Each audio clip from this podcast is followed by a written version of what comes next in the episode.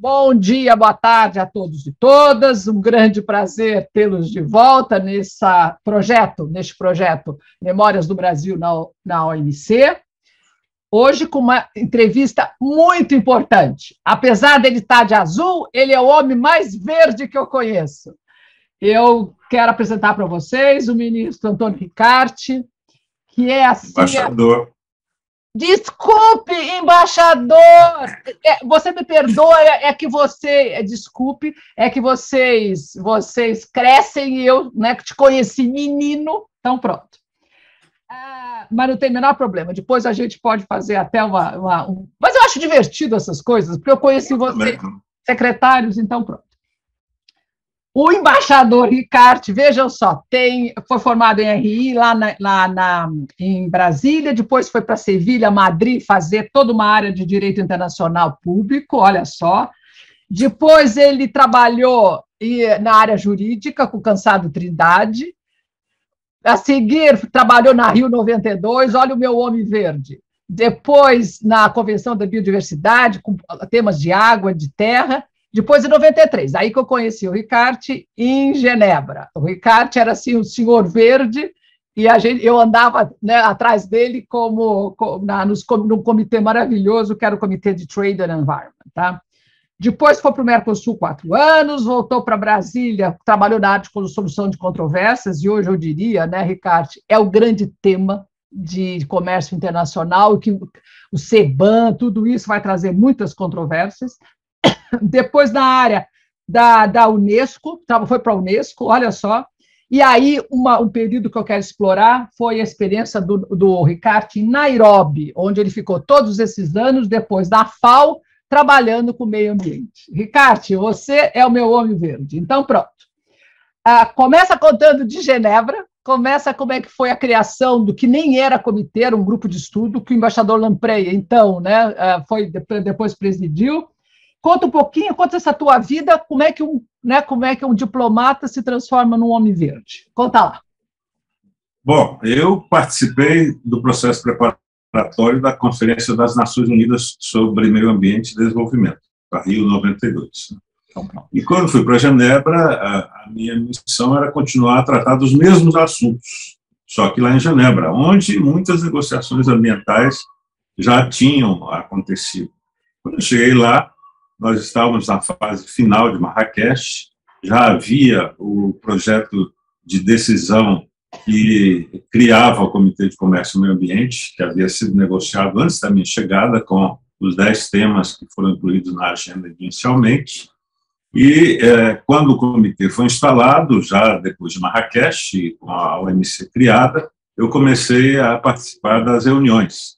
Tinha essa característica, vamos dizer, é, sui generis, ser o único delegado ambiental verdadeiramente entre todos os delegados comerciais que assistiam às reuniões do Comitê de Comércio e Meio Ambiente, o que é, me deixava numa situação ao mesmo tempo privilegiada e, de certa maneira, era o patinho feio da história. Né? Eu conversava muito com o secretariado, porque como o Richard Eglin, que era o secretário do comitê, não tinha muita experiência na área ambiental, mas tinha muita experiência na área é, comercial, é, foi possível influir muito nos documentos que foram produzidos inicialmente para o comitê e também abrir as portas para que os secretariados dos uh, Multilateral Environmental Agreements, os MEAs, né, fossem é, incluídos como observadores nas discussões nos primeiros anos do comitê. Depois, é, as reuniões do comitê. Conta dessas reuniões, conta da reunião do comitê para a gente fechar esse pacotinho. O que, que, vocês discutiam no comitê? No pois comitê, é, Marrakech tinha, de, tinha definido uma lista de, de dez temas, né, que, é, assim, basicamente, eram as regras multilaterais de comércio e os MEAs, Uh, inclusive com a questão de solução de controvérsias na OMC e nos acordos multilaterais, uh, o espaço político para a adoção de, de, políticas ambientais em relação ao sistema multilateral de comércio. Uh, haviam dois temas que basicamente confluíam que era como as taxas e outras exigências ambientais eh, se coadunavam com o sistema multilateral de comércio e ah, os, as exigências para que essas uh, para que os produtos uh, ambientais pudessem circular livremente. Um tema que depois se transformou em um tema de negociação na fase a partir de Doha, né? Depois, a questão da transparência sobre as medidas ambientais era o tema 4, a liberalização comercial e o meio ambiente, quer dizer, as consequências da mundialização, a globalização nas políticas ambientais, depois, o, os bens que são proibidos nacionalmente e que podem, é, então, afetar os fluxos comerciais. O, o tema muito importante da propriedade intelectual, que tinha uma convergência com o mandato do Conselho de TRIPS, inclusive se examinou aí a possibilidade de ativar o artigo 27.3b para é, criar um regime sui generis para a proteção do conhecimento tradicional, isso a gente pode conversar depois. A questão do serviço, que também é, tinha uma confluência com, o, com, a decisão de comércio em serviços e, a, e o comitê de serviços, mas esse tema foi pouco explorado, porque não havia ainda muito desenvolvimento nessa área. E, finalmente, a relação entre a OMC e o secretariado dos acordos multilaterais. Então, esses eram os dez temas que estavam inicialmente na agenda. Essas reuniões foram muito exploratórias. Estavam se familiarizando com os temas durante praticamente 10 anos, até que foi lançada a rodada de Doha. Né?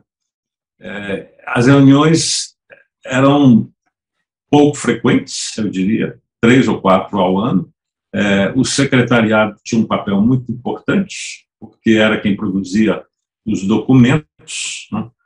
Então, é, as discussões eram baseadas nesses relatórios preparados pelo secretariado. Eram não havia negociação. É, não havia negociação, é o que eu quero é, dizer. Mas nós temos As conclusões. Esse, esse trabalho, esse material, para quem tem interesse, estão todos na internet. São os materiais do começo da vida do Comitê de, de Trade and Environment. E como você falou, que eram exploratórios, eu me lembro que eu lia todos e estava tudo lá, eram maravilhosos, como para você entender o tipo de, de, de, de negociação, o tipo de rodada, o tipo do problema, e depois que a gente ficou muito triste, não foi? Quando lançou a rodada, só, só discutiram tarifa. Antes da gente também ir para frente, conta a discussão do que é um bem ambiental. Como é que você define, que a gente sabe que não, no fundo, essa lista nunca nasceu, tem a lista CLEG, que é a Consolidated List da OCDE, mas como é que foram essas. O que, que era? O que, que era? É. era um bem ambiental? Não havia acordo sobre isso. E eu acho que até hoje não há, porque não. dentro da OMC não se chegou a uma conclusão. O que acontece é que muitos países é, determinaram na, nas suas políticas ambientais quais eram os produtos que poderiam ser importados, que poderiam ter benefícios para a proteção do meio ambiente. E essa eh, falta de compatibilidade multilateral dessa definição é provavelmente um dos temas mais difíceis para a liberação tarifária do comércio de bens ambientais, porque não temos uma nomenclatura que seja multilateralmente acordada. Né? É verdade que a lista da OCDE é indicativa e só vale para os membros da OCDE mas influencia enormemente o debate. Não há dúvida de que a OCDE, hoje em dia, se transformou no foro principal de discussão sobre a relação entre comércio e meio ambiente. Não é a OMC. A OMC ela está praticamente é, defasada, eu diria. Não vou dizer paralisada, mas ela está defasada.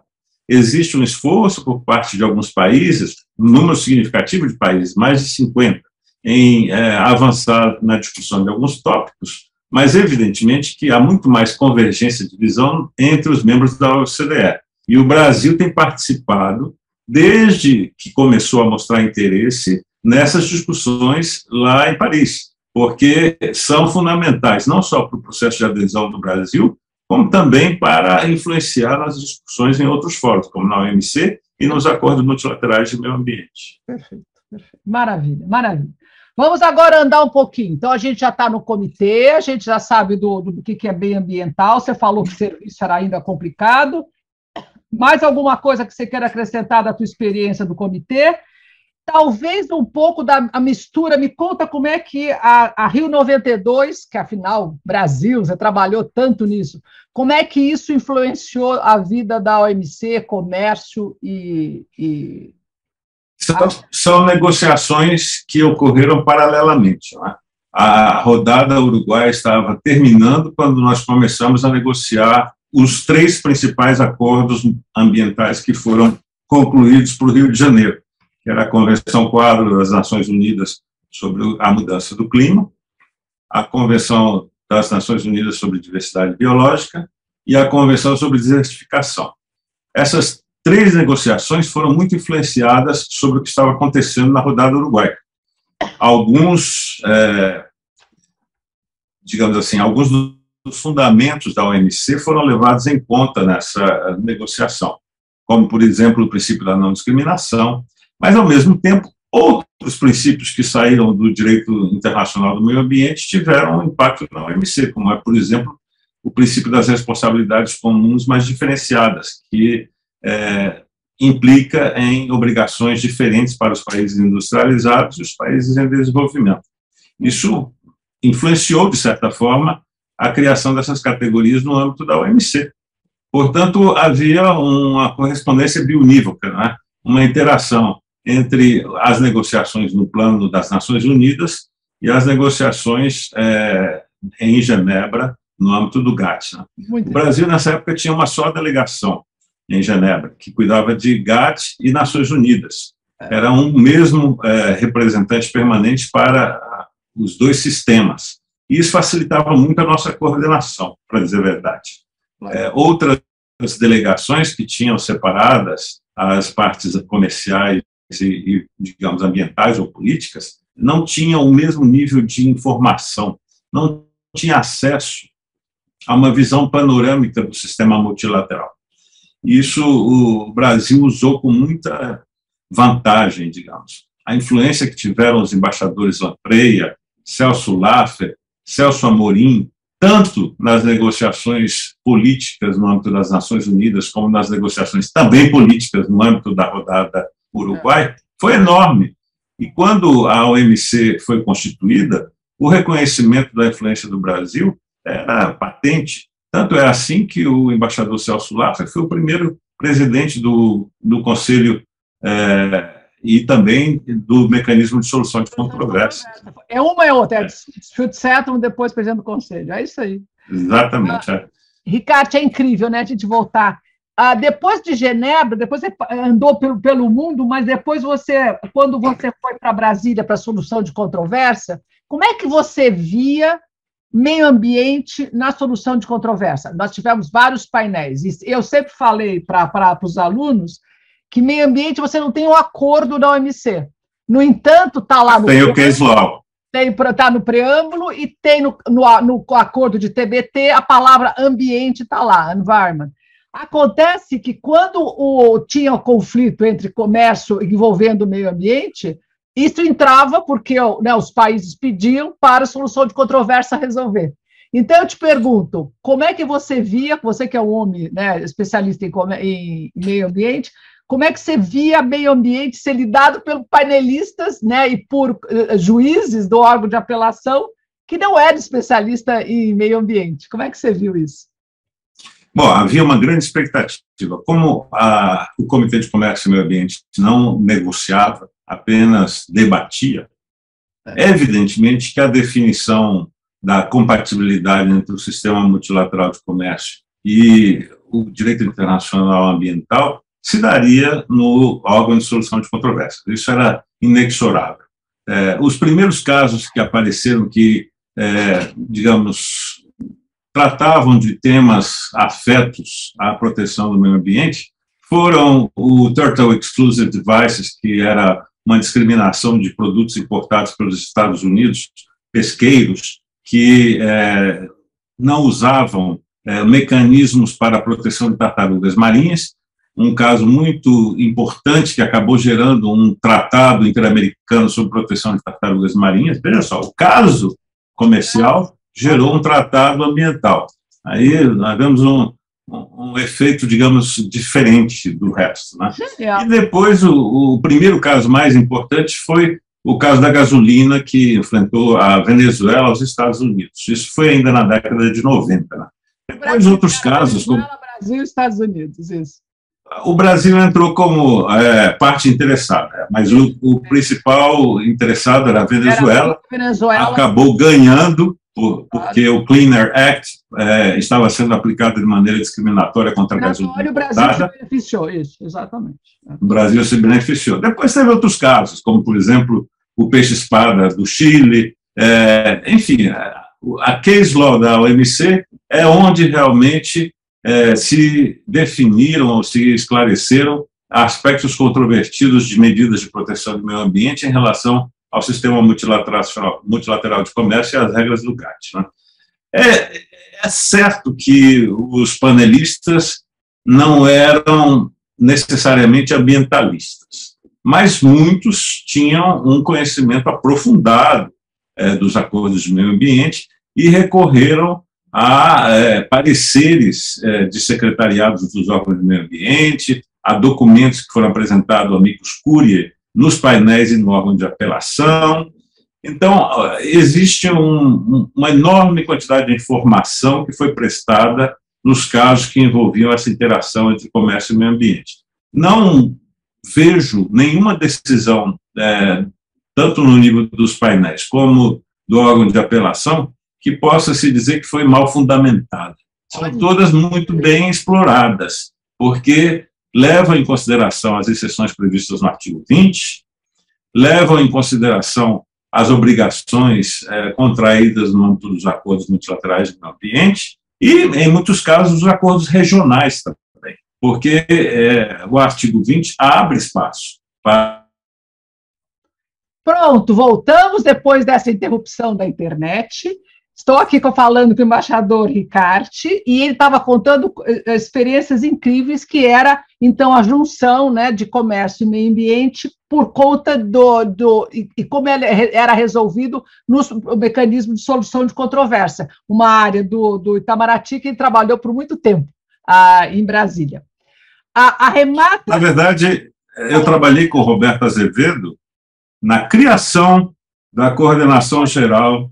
Né, que foi é, uma decisão do chanceler Celso Lasser, em 2001, né, e que montou uma equipe altamente é, capaz para defender os interesses do Brasil no órgão de solução de controvérsias.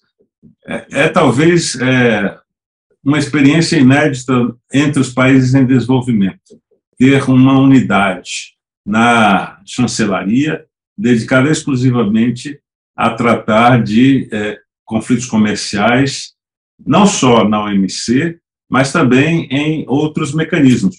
Por exemplo, o sistema de solução de controvérsia do Mercosul. Né? Claro. Isso nos permitia ter uma visão é, privilegiada, não só dos casos que haviam sido é, levados ao mecanismo de solução de controvérsias da OMC, mas também aos painéis que foram feitos no âmbito do Mercosul e a negociar o que era, então, nossa preocupação muito grande, é, o Tratado de Liberação de Comércio americano. Né?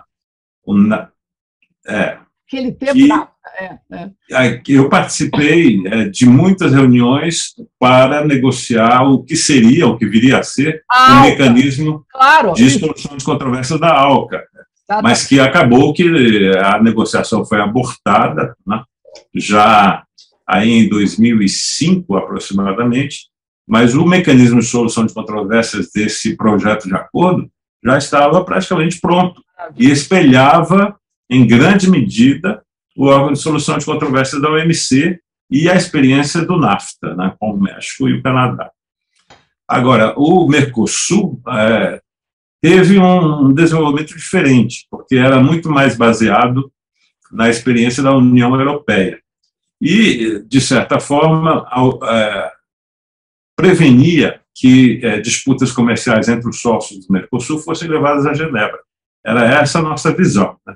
Então, o, o, mecanismo de solução de controvérsias do Mercosul, que foi criado na época em que eu estava em, em Montevideo como delegado junto ao Mercosul, fui eu quem participei dessa negociação, é, tinha essa é, ambição de ser uma primeira instância e evitar que os sócios fossem, então, é, levados a dirimir suas disputas no mecanismo da OMC. O que acabou acontecendo, mas não era a intenção. Tá? É, era maravilha. Ah, Ricarte, eu não não não estou ansiosa para você chegar nasceu em 2010 quando você foi para Nairobi, quer dizer é a, a, capital, não é que da, da ONU, vamos dizer assim, para a área de, de, de meio ambiente. Conta como é que era tudo, como é que era organizado, como é que se é parecido, espelhado ou não na ONU, se lembra ao, ao OMC, o que, que é a negociação? A, é, uma, é uma organização, é o, a, como é que chama? Um, o, como é que chama? Pinuma. United Nation, Pinuma, United Nation é. Program. É. Na, na, verdade, há, há, dois programas, como se chamam, então, é, em, sediados em Nairobi. Tem um programa para os assentamentos humanos, chamado ONU Habitat, e tem um programa para o meio ambiente, que é, o, em português, PNUMA, em inglês, UNEP. É. Na verdade, quando eu fui para Nairobi, em 2010, nós estávamos em plena preparação da Rio Mais 20. Uau. E o meu papel era fazer mais ou menos o que eu tinha feito 20 anos antes, né? negociar os resultados da Rio Mais 20 em Nairobi, porque o, o PNUMA é, tinha uma importância muito grande na preparação da Rio Mais 20. Né? É, o Pinoma em Nairobi é o, é, era, então, é, em 2010, quando eu cheguei, um dos programas das Nações Unidas que tem como órgão diretivo um conselho formado é, por um número limitado de países eleitos pelo ECOSOC. O ONU Habitat também da, da mesma forma, dirigido por um conselho. Quando a Rio Mais 20 é, discutiu o papel do PNUMA na implementação é, dos Objetivos de Desenvolvimento Sustentável, é, recomendou à Assembleia Geral que transformasse o órgão diretivo do PNUMA num órgão de composição universal, quer dizer, qualquer membro das Nações Unidas poderia é, participar das reuniões do que veio a ser a Assembleia das Nações Unidas para o Meio Ambiente, que se chama UNEA, em inglês, United Nations Environment Assembly, que é, então, uma conferência é, de ministros de meio ambiente que se reúne a cada dois anos. É, evidentemente que não é a mesma coisa da conferência ministerial da OMC. Né? No entanto, é, é notória a participação interessada de ministros de comércio na própria eh, Assembleia de Meio Ambiente. Não só porque há muita interação, vamos falar, por exemplo, dos produtos químicos que servem de matéria-prima para fertilizantes e pesticidas. Houve um acordo que foi é, negociado no âmbito do PNUMA, que foi adotado pela Assembleia e oferecido para a assinatura dos Estados-membros das Nações Unidas. Evidentemente que isso despertou muito interesse dos ministros de comércio. Então, quando se concluiu essa negociação no âmbito do PNUMA, era natural que houvessem delegações compostas de ministros de comércio e ministros de meio ambiente. Também no processo negociador havia muita gente da área comercial que participou dessa negociação. Mas isso é apenas um dos tópicos que são tratados lá em Nairobi e que tem uma interação muito forte com o Comitê de Comércio e Meio Ambiente. Veja plásticos, por exemplo. Existe agora, como resultado da Conferência Ministerial de Glasgow, um grupo de contato no âmbito da OMC para ajudar a solucionar o problema da contaminação dos plásticos nos oceanos e para fazer recomendações aos países sobre melhores práticas para coibir o comércio internacional de resíduos de plástico que possam que possam afetar o meio ambiente mundial. Porque, evidentemente, nós estamos aqui diante de um problema que interessa a todos. Né? E é um, uma negociação que começou em Nairobi e acabou desaguando em Glasgow. E agora vamos ver como é que os dois processos caminharão. Né? Então, há uma correspondência muito grande entre as âmbito do PNUMA e as atividades da OMC, principalmente é, mais recentemente, quando as negociações no, no âmbito do Comitê de Comércio e Meio Ambiente praticamente estão paralisadas, porque desde 2015 não temos sessão especial do comitê para negociar disciplinas. O que existem são processos temáticos para avançar em recomendações. Né? Mas o que, o que havia sido lançado com a rodada de Doha, que eram reuniões regulares do comitê que focalizavam a relação entre o comércio e o meio ambiente de maneira mais é, teórica, e a negociação de disciplinas especificamente, isso está paralisado. Mas, ao mesmo tempo, existem é, iniciativas dos países é, que permitem a troca de informação, a, o debate sobre melhores práticas, que podem, eventualmente, confluir para uma negociação de disciplinas. Ricardo, você tocou no ponto mais importante para mim, que é desse conflito meio ambiente e, e, comércio. De um lado, você tem a OMC, que tem uma base de comércio, que começou a discutir meio ambiente e que, de alguma forma, parou nessa área. Tá?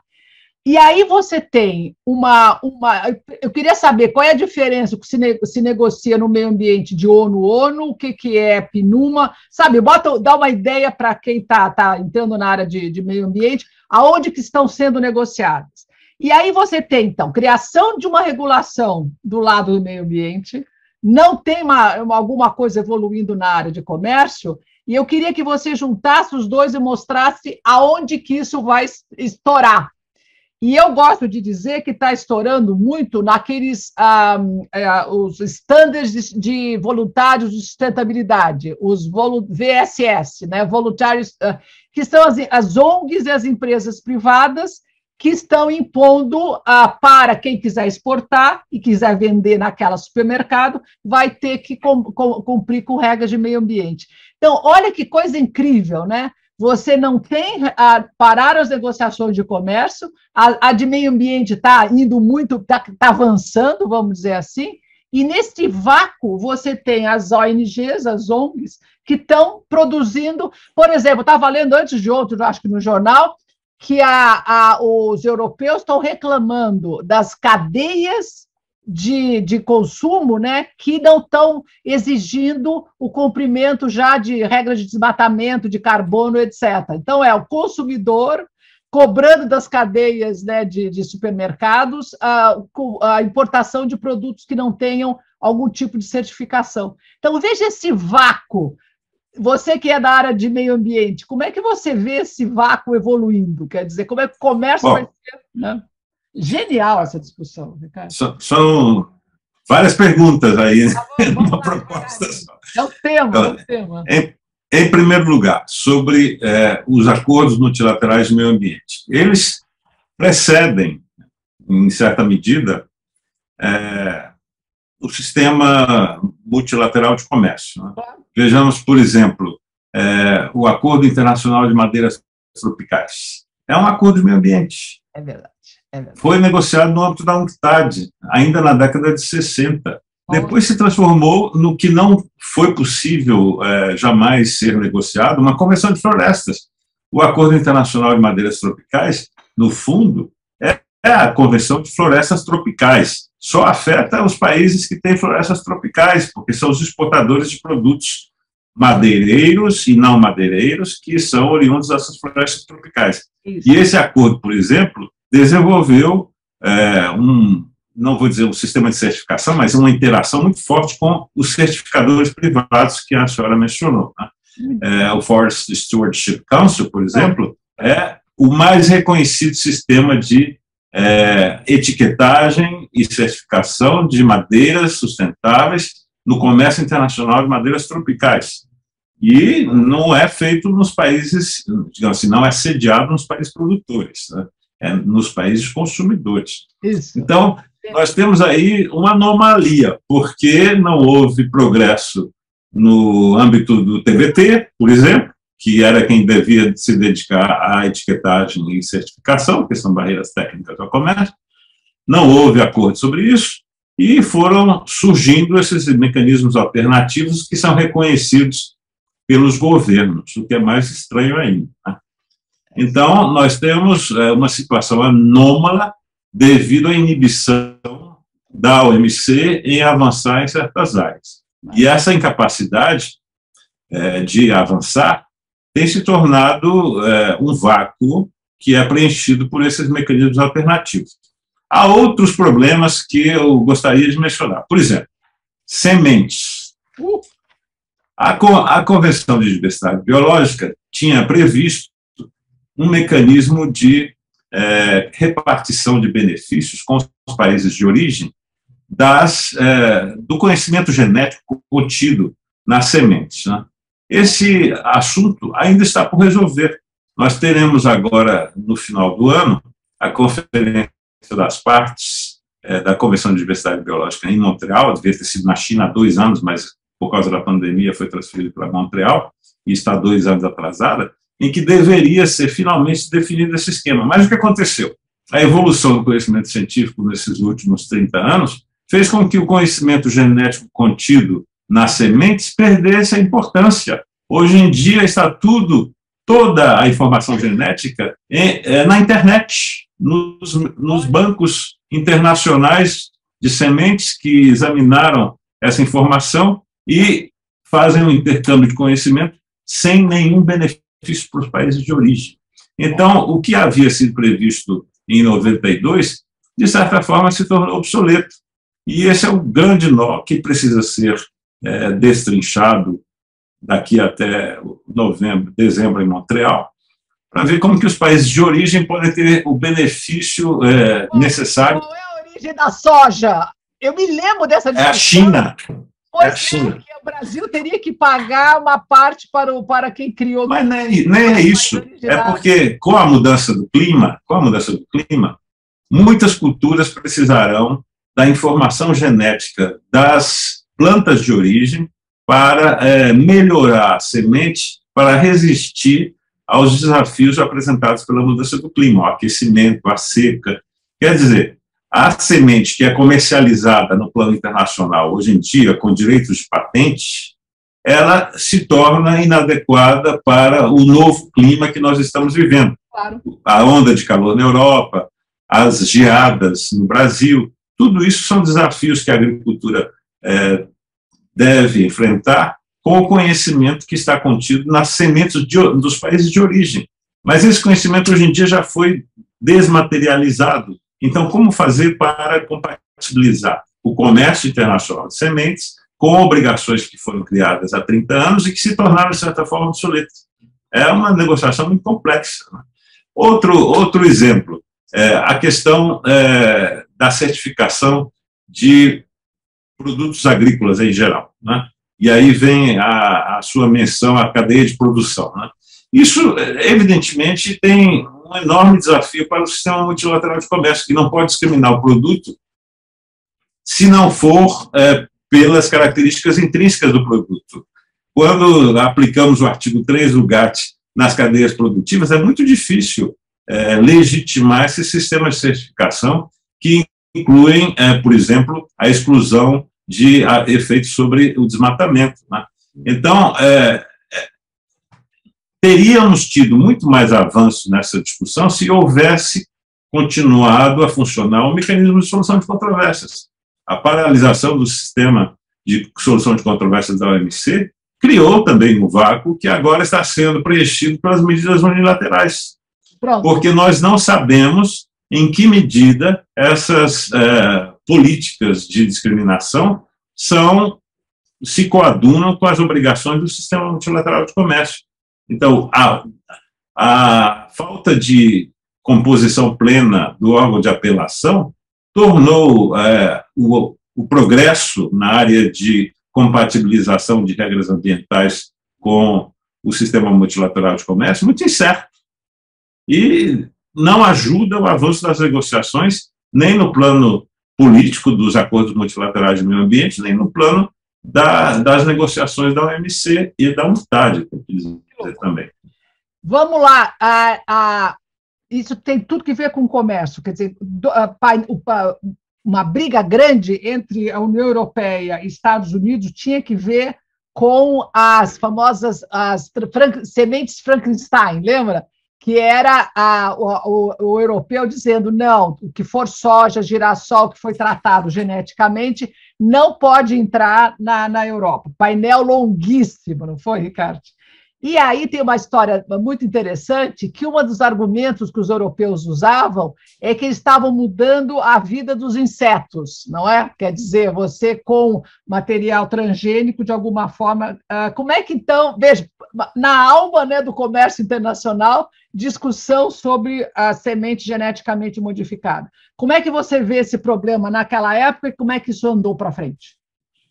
Bem, não, não, são só sementes, né? são os organismos geneticamente modificados em geral, né? porque pode incluir é, plantas, mas pode incluir também micro-organismos ou elementos do reino animal, digamos, né? Então, a questão dos OGMs no comércio internacional ficou sujeita à regulamentação é, por parte de países ou blocos de países. Né? Isso tornou a situação muito incerta. Hoje em dia, evidentemente que a maior parte dos produtos agrícolas, produtos de base é, comercializados no plano internacional, tem é, um forte componente de é, modificação genética. Não há dúvida de que a soja, o milho, é, os produtos de base que são é, os mais fortes, o trigo, são geneticamente modificados. Não, não há como fazer a diferença, porque é dificílimo discriminar o produto com base nesse critério. Né? Um, um grão de trigo é, geneticamente modificado é praticamente idêntico ao que não é. Não dá para que os sistemas de aduana possam é, identificar. Então, ele tem que, é, é autodeclaratório. Então, mesmo quem diga que está exportando é, trigo que não é geneticamente modificado? Não tem como provar. Não tem como comprovar. Né? Agora, evidentemente que o, havia um temor muito grande de que o comércio de é, produtos geneticamente modificados tivesse grande impacto no meio ambiente. Isso não foi provado. Ah, fundamental. É, isso não foi provado. Então, não há, no momento, um, um case, um argumento sólido para coibir o comércio de produtos de base geneticamente modificados. O que existe é a possibilidade de aplicação do princípio da precaução. Então, alguns países. Europa. A Europa, em particular, né, é, criaram mecanismos que é, podem coibir a importação de produtos se não houver comprovação de que são ambientalmente sãos, que, que não causam impacto no meio ambiente.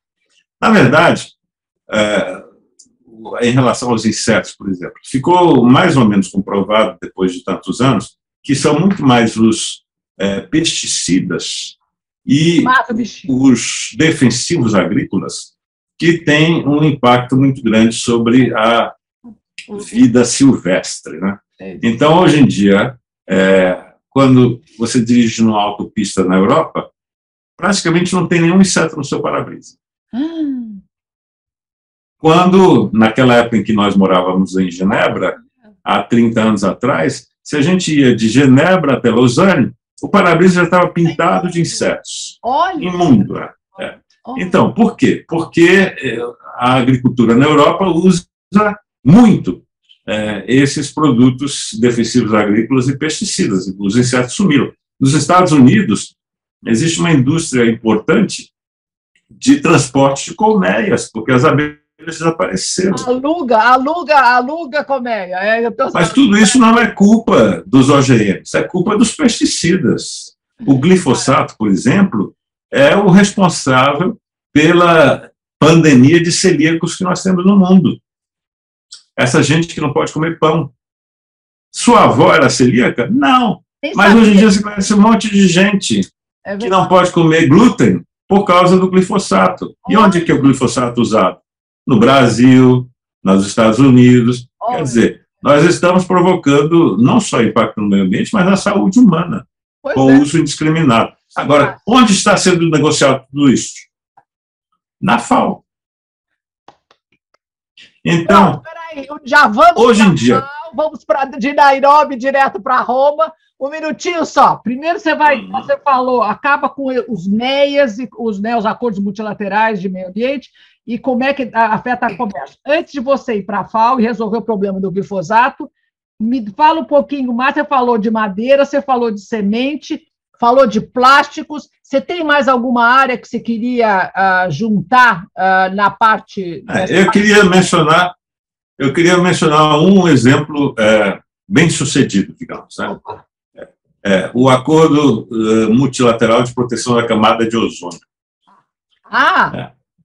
Ninguém fala mais dele, era o nosso tempo. Era... Porque resolveu-se o problema. Maravilha. Olha. Um acordo de meio ambiente que afetava o comércio, porque proibiu algumas substâncias químicas que eram usadas no, nos refrigeradores, nos ar-condicionados, enfim, é, e que resolveu um grande problema, que era o buraco da camada de ozônio, que era uma preocupação muito forte nos anos 80, 90. Claro, claro. Era. Que no futuro nós não poderíamos tomar sol, porque a, a, a camada de ozônio não nos protegeria dos raios ultravioletas que são emanados do sol. Ah, tá. Então, é, temos aí um, um, caso de sucesso de um, uma medida comercial.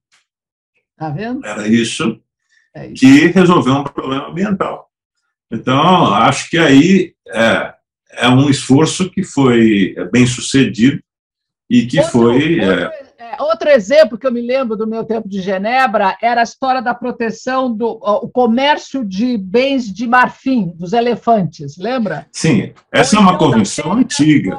Pois é, então como é que são as é, Ela se chama, ela se chama CITES, Convenção Internacional sobre o Comércio de Espécies Ameaçadas de Extinção, dos anos 70. Olha. Portanto, ela está fazendo agora 50 anos. Olha. É uma lista de espécies cujos produtos, para serem comerciados, têm que ser certificados. Ou, no caso de espécies que estão na lista vermelha, é, o comércio é totalmente proibido, como é o caso do marfim. Né?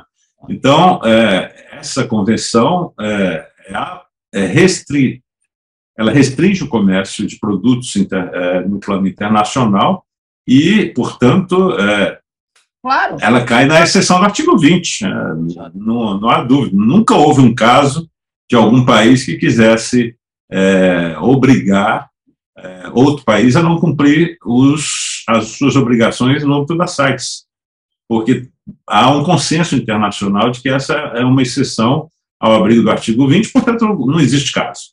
Mas é, só para exemplificar o quão importante o mecanismo de solução de controvérsias do OMC é tá para é, concatenar, é, concatenar como uma, uma dobradiça né, o, as políticas comerciais com as políticas ambientais. Muito bom, muito bom. Ai, estou adorando rever esta fase, toda a importância, né? Estou vendo do outro lado, né?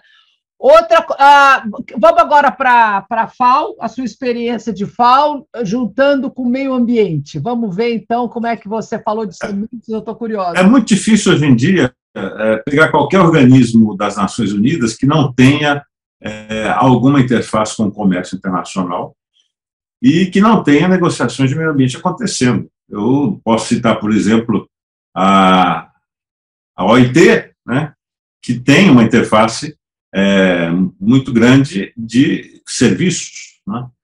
é, e também de meio ambiente, porque existem é, regulações, por exemplo, sobre povos indígenas, reconhecimento do, do papel dos povos indígenas para a conservação da natureza, que é no âmbito da OIT. Existe no âmbito da Unesco é, programas como o Men and Biosphere, que são de conservação da natureza, mas que podem também ter uma interface comercial, não, especialmente na questão de, de, bens ambientais, como nós havíamos mencionado no início, e de serviços. Né? Existe uma outra discussão que é incipiente, mas já avançou alguma coisa, são os serviços ambientais, que podem ser transfronteiriços também. Né? Na FAO, o mundo do meio ambiente e do comércio está imbricado em quase todos os comitês.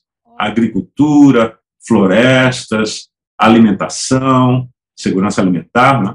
Quer dizer, é, a FAO é um, uma esquina onde se encontra é, o PNUMA, a OMC, a UNCTAD. Roma é provavelmente um dos fóruns principais de negociação de disciplinas que podem ter impacto no comércio. Então, o Comitê de Florestas, por exemplo, é, é onde as, as discussões sobre florestas vai muito além das florestas tropicais, inclui, por exemplo, as florestas temperadas e as florestas boreais, né, que estão muito ameaçadas pela mudança do clima. E os produtos advindos dessas florestas são comerciados é, no plano internacional. A maior parte da madeira negociada no plano internacional provém de florestas temperadas, muitas delas públicas, outras privadas. Olha, olha e todas essas disciplinas acabam é, convergindo nos debates do Comitê de Florestas. O Comitê de Agricultura discute o comércio de pesticidas, mas também o comércio de produtos agrícolas, os, é, as barreiras técnicas ao comércio, produtos animais, por exemplo. Quer dizer, existe uma interação muito grande entre as negociações em Roma e as disciplinas do sistema multilateral de comércio. E é uma coisa que eu sempre senti falta entre os delegados que negociam nesses comitês em Roma, o conhecimento necessário para trazer é, a experiência de Genebra, da OMC, mas também da UNCTAD, para os debates na Organização das Nações Unidas para a Alimentação e Agricultura. Ricardo, estou adorando isso daqui. Como a, como a nossa discussão é, é, né, é, é tá, tá no momento, tá, tá só, tá, é, é, o problema atual de comércio, né? Conta um pouquinho sua visão agora de da, dos, eu diria assim, a Europa que acaba sendo muito mais agressiva na área de, de, de, eh, de meio ambiente, ela está transformando o comércio como grande instrumento de enforcement. Então, ela está, no fundo, numa maneira de dizer contra tudo e contra todos, ela está estabelecendo por vias ah, do, da própria comissão ou por via das, do apoio que ela dá para as ONGs, né, para criarem esse tipo de usar, de fazer o comércio ser um instrumento de enforcement de meio ambiente. Como é que a sua, a sua, a sua, a sua visão de dois fenômenos, dois pontos que são delicados no comércio? É o CBAM, que é né, o, o certificado na fronteira uh, de, de, carbono. O ajuste. O ajuste. E a, essa história da floresta que vai, quer dizer, estão estabelecendo que a partir de 2020, lá sei eu, né, se for, se você não certificar que não é que é de área desmatada, você não entra, não entra na Europa. Como é que você vê esses dois, repara, os dois instrumentos da União Europeia atingindo direto o comércio, mas que refletem o quê? o fato da OMC não estar tá avançando, né, e o fato do, do meio ambiente estar avançando e ter apoio do, do, do da, da, da, da, sociedade, não é isso? Vamos começar relativizando um pouco o problema. Não é só a União Europeia. O NAFTA, por exemplo, tem um capítulo sobre meio ambiente e comércio. Sim. A ALCA teria tido algo semelhante. Todos os acordos de liberação de comércio com os Estados Unidos e com o Canadá tem algum tipo de mecanismo de monitoramento de políticas ambientais. Países da África têm é, também exigências. Não se pode, por exemplo, comerciar OGM na África, porque eles querem ser exportadores de produtos que não são geneticamente modificados. Né? A China está criando cada vez mais é, exigências técnicas dos produtos importados, porque existe uma preocupação política muito grande do povo chinês com a contaminação atmosférica. Eles foram bem-sucedidos nisso. É, nos últimos quatro anos, a poluição do ar diminuiu cerca de 30% Olha. em todo o território chinês. E 40% só em Pequim. Nossa. Isso porque os produtos que são vendidos lá têm que ter algum tipo de eficiência energética. Então, aí há também, é, digamos, exigências técnicas ao comércio que impõe certos padrões ambientais. Evidentemente que a Comissão Europeia é quem tem sido mais ativa nisso. Todos os acordos de liberação de comércio com a União Europeia têm é, exigências que são OMC+. Isso é inegável. O acordo do Mercosul com a União Europeia, que está malfadado ah, atualmente, tem um capítulo inteiro, que inclui até mecanismo de solução de controvérsias específico, sobre específico para específico para o meio ambiente e o comércio. Então é um acordo de eh, última geração, digamos, que tem aí obrigações que vão bastante além, embora a maioria delas seja o cumprimento de legislação nacional. E aí vem a questão desses dois pontos, né, que é cadeia de produção e o ajuste de carbono na fronteira. Né? O problema da cadeia de produção, a meu ver, se resolverá com a transparência. Quer dizer, na medida em que os países demonstram que têm políticas públicas e legislação que sirvam para a proteção do, do meio ambiente. Porque não se pode exigir de outro país a aplicação dos mesmos padrões que são aplicados no país de destino do produto. Isso aí eu acho que não, não é o que está em jogo, digamos. O que está em jogo é que o produto importado tenha na sua cadeia de produção cumprido as exigências é, jurídicas, legais e, e, de produção do país de origem, e que essas é, exigências sejam suficientes para manter o ambiente de maneira sustentável. Então, haverá necessidade de maior transparência, inclusive a certificação, para que os produtos tenham acesso ao mercado é, de uma maneira que contemple o desenvolvimento sustentável. Não é o mesmo desenvolvimento sustentável do país de destino, mas do país de origem. Isso que é importante, é preciso que haja transparência para que o diálogo avance. Já a questão da taxa de carbono, que é o, o, o Carbon uh, Border Adjustment Mechanism da, da União Europeia, esse eu acho que vai, ser, vai ter que ser testado no mecanismo de solução de controvérsias da OMC porque existem muitos aspectos sombrios, pouco é, óbvios e que precisam ser examinados do ponto de vista das regras multilaterais.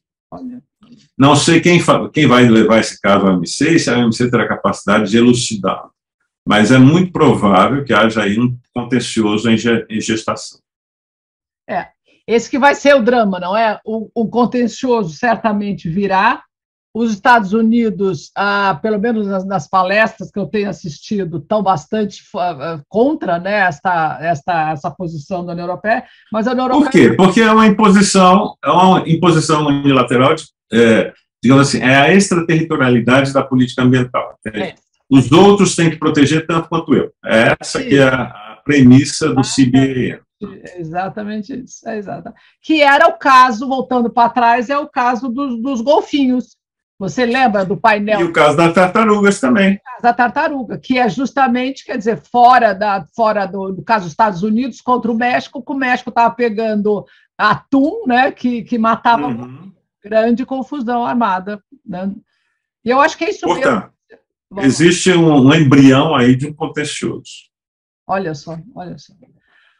Ah, deixa eu explorar mais, Ricardo, pensando no futuro a, OMC continua com um problema sério, quer dizer, você está acompanhando, que é o, a, a posição dos Estados Unidos na OMC, que tem muito a ver com China, né? Como a China acabou sendo se transformando no grande problema, vamos dizer assim, do Estado, dos Estados Unidos, essa discussão né, na, de, de, de, trabalhar a OMC e fazer a OMC funcionar de novo, eu não vejo, por enquanto, né, que funcione. Então, de um lado, você tem a OMC, uh, travada, né? Continua com as regras básicas, mas está travada. Aí você, de alguma forma, está indo bem. Eu acho que as COPs estão indo bem, né? Mas, de novo, a, a regulação de meio ambiente não é feita para mexer com o comércio, é para você proteger o meio ambiente. Então, veja, é um outro tipo de regulação que tem que ver, etc. e tal, mas não é bem assim. Como é que você ah, ah, percebe o futuro? E você falou no começo uma, uma, um ponto que eu achei fundamental, que você falou, olha, tem a OCDE, que de alguma forma, que eu já tinha também conversado, visto isso, a OCDE ocupando um espaço de, de coordenação, já que você não tem uma organização multilateral de meio ambiente, aliás, precisamos falar disso, você tem a OCDE com like-minded countries, de alguma forma, discutindo, indo para frente nessa área ambiental. Então, vamos lá. OMC ah, no impasse, a OCDE com like-minded countries indo para frente, e um mundo uh, né, onde meio ambiente é importante, mas você tem um mundo fragmentado entre Estados Unidos e Europa de um lado e uh, olha que mundo complicado, Rússia e China do outro lado. Olha só. É, eu tenho alguns comentários sobre isso. Vamos lá. É, primeiro, acho que é, houve um, digamos assim, os Estados Unidos se surpreenderam um pouco com o papel que a OMC acabou exercendo. Né? Quando terminou a rodada Uruguai, os Estados Unidos achavam que a OMC seria como o GATT, em que eles seriam os grandes beneficiários. E aí, com a sessão da China e com o case law do mecanismo de solução de controvérsias, é assim. ficou claro que não era uma organização ao serviço dos Estados Unidos. Ao contrário, acho que o Brasil, por exemplo, foi um dos países que mais se beneficiou da OMC porque soubemos usar o mecanismo de solução de controvérsias. Ao mesmo tempo, a, o aumento do número de membros da OMC tornou a importância dos interesses dos países em desenvolvimento fundamental, é, primordial para avançar nas negociações de comércio. Infelizmente, o mundo está aprendendo a viver sem a OMC. Nós precisamos relançar a OMC porque ela faz falta. Evidentemente que o vácuo deixado pela OMC é preenchido, de certa forma, pelo CDE, mas o CDE não tem dispute settlements, não tem solução de controvérsias. O que a, OMC, o que a OCDE tem é o, uma espécie de Trade Policy Review, que existe na OMC, só que não foi bem usado na OMC, não foi suficientemente usado na OMC, e é suficientemente usado na OCDE. Então, o Trade Policy Review da OCDE é mais efetivo. E, com isso, há um avanço, uma, digamos assim, uma tendência à convergência no âmbito da OCDE que não houve no âmbito da OMC. Isso é suficiente para resolver os problemas do mundo? Provavelmente não, porque a composição da OCDE é limitada. Existe uma ambição por parte de muitos países de eh, participar plenamente desse clube mas não é um, uma composição universal, como são as Nações Unidas, ou como chegará a ser a, a, a OMC, se voltar a funcionar. Né? Então, esse vácuo deixado pela OMC não é preenchido só pela OCDE, é preenchido também pelos mecanismos regionais, pelos acordos é, plurilaterais, é, pelas iniciativas do setor privado, que estão cada vez mais atuantes. Quer dizer, o vácuo deixado pela OMC está sendo ocupado por outras soluções. São suficientes? Provavelmente não. São causadores de problemas? Provavelmente sim. Problemas que talvez não saibamos como lidar. Qual o papel do setor privado, por exemplo, é, na definição de padrões de consumo sustentáveis? Né? Quando os interesses não são difusos, quando o interesse do setor privado é mais bem particular. Né? Então, é, são problemas que ainda não chegaram a ser bem compreendidos pela comunidade internacional. No PNUMA existe uma certa discussão é, em relação a isso. Os outros organismos especializados das Nações Unidas tentam fazer uma aproximação, mas tudo isso só evidencia o enorme vazio que é é, a falta de avanço na rodada de Doha. Né? Olha só. Agora, você acha que isso, de alguma forma, as, as COP estão andando, andando de alguma forma. Médio. Dá para você o, substituir. A pandemia, ah. né, a pandemia atrasou tudo. Né? Tá e nós, nós, provavelmente estamos é, caminhando para o não cumprimento da Agenda 2030 dos Objetivos de Desenvolvimento Sustentável. Né? Eu sei, eu sei. O papel das COPs. E a Rússia no meio? Quer dizer, pronto, tá bom, vamos encerrar com exatamente a sua visão desse, desse futuro uh, próximo complicado. A Rússia fazendo a chantagem do petróleo, quer dizer que vai afetar né, a Alemanha em todos os seus, os seus, né, os seus, os seus limites que ela ia estabelecer, etc. A pandemia que atrasou, gozada, eu tenho uma visão que as COPs até que estão andando, e você vai ter que dar um tempo para ajustar. Como é que é a sua visão de uh, o papel das COPs? Bom, nós estamos em 2022. Tá bom. Os ODS são para 2030. Já passamos metade do prazo desde que eles foram adotados, 2015 e 2022. Esse, esses sete anos desde a adoção dos ODS avançaram muito pouco na sua concretização. Evidentemente que os dois últimos anos não ajudaram. A situação na Ucrânia conduz a uma fragmentação do sistema multilateral. Evidentemente que há novos há realinhamentos de alianças. As sanções eh, econômicas sempre trouxeram problemas para o sistema multilateral de comércio. É muito difícil eh, viver um processo multilateral quando alguns países são vítimas de sanções adotadas, seja no âmbito unilateral, seja regional. Né? Então, evidentemente, há uma interrupção ou uma perturbação dos fluxos de comércio internacional causados pelas sanções. São o melhor instrumento de pressão política? Provavelmente não, porque, evidentemente, no caso da União Europeia, as consequências são tão graves para a União Europeia como são para a Rússia, ou até mais graves. Né?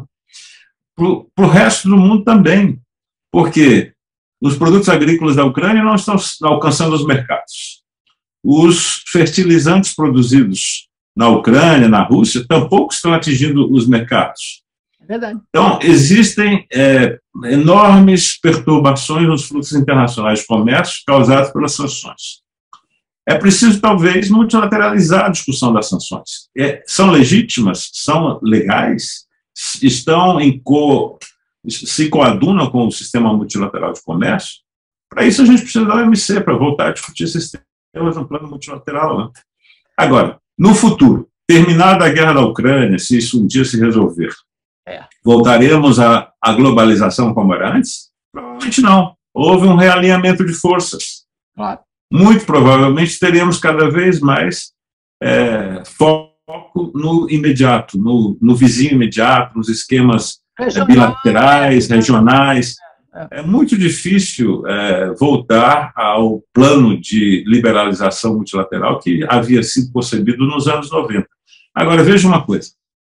Quando, a, as, quando os três acordos da Rio 92 foram negociados, havia um otimismo no plano internacional é, gerado pela queda do mundo de Berlim, em que se pensava que o mundo precisava colaborar, cooperar estreitamente para resolver os problemas mundiais, em que havia a esperança de que a comunidade internacional é, deixasse as guerras para trás e passasse a cooperar de maneira estreita para resolver o problema do clima, do desaparecimento da biodiversidade, do avanço da desertificação. Esse clima é, desapareceu. Hoje em dia não há mais, é, no plano multilateral, esse otimismo de que o mundo vai é, entrar em acordo para resolver os problemas que a humanidade enfrenta. A mundialização, de certa forma, a globalização, atrapalhou é, esse otimismo, porque criou, é, diminuiu a importância dos governos. Criou a expectativa de que o setor privado resolveria os problemas.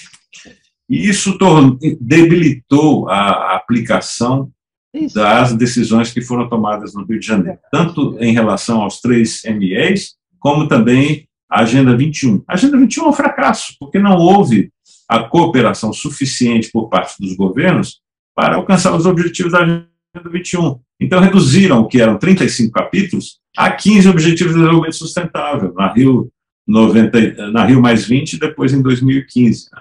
São 15, não são mais 35. Mas tudo bem, mesmo esses 15 estão ameaçados por essa falta de cooperação. E a guerra, as sanções, os impedimentos ao comércio só prejudicam ainda mais a possibilidade de alcançar os ODS. Eu concordo. Com esta nota preocupante, eu gostaria muito de agradecer ao embaixador Ricarte. Foi uma aula maravilhosa sobre, sobre meio ambiente.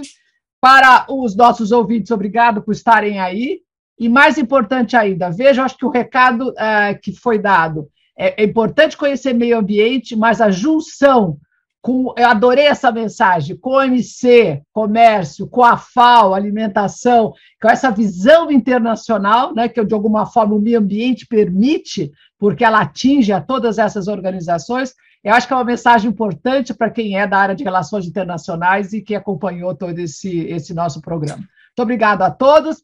Embaixador, suas últimas palavras, o senhor fica aí que a gente ainda conversa um pouquinho, só para encerrar, por favor. Eu concordo ah, totalmente com essa conclusão. É preciso subir acima das disputas para ter uma visão panorâmica do que está acontecendo no, no mundo, no plano internacional, mas também nas organizações multilaterais. Né? É, é muito importante para ser um bom delegado conhecer não, não somente bem o próprio tema, como também conhecer o que está acontecendo com o tema dos outros. É isso. Essa é a mensagem que é fundamental. E é incrível como o meio ambiente, de alguma forma, é capaz de estar, tá, estar tá unindo essas organizações, né, porque está todo mundo sentindo que alguma coisa né, está acontecendo. Embaixador, obrigadíssimo. Vou desligar, então. Muito obrigado pela sua entrevista.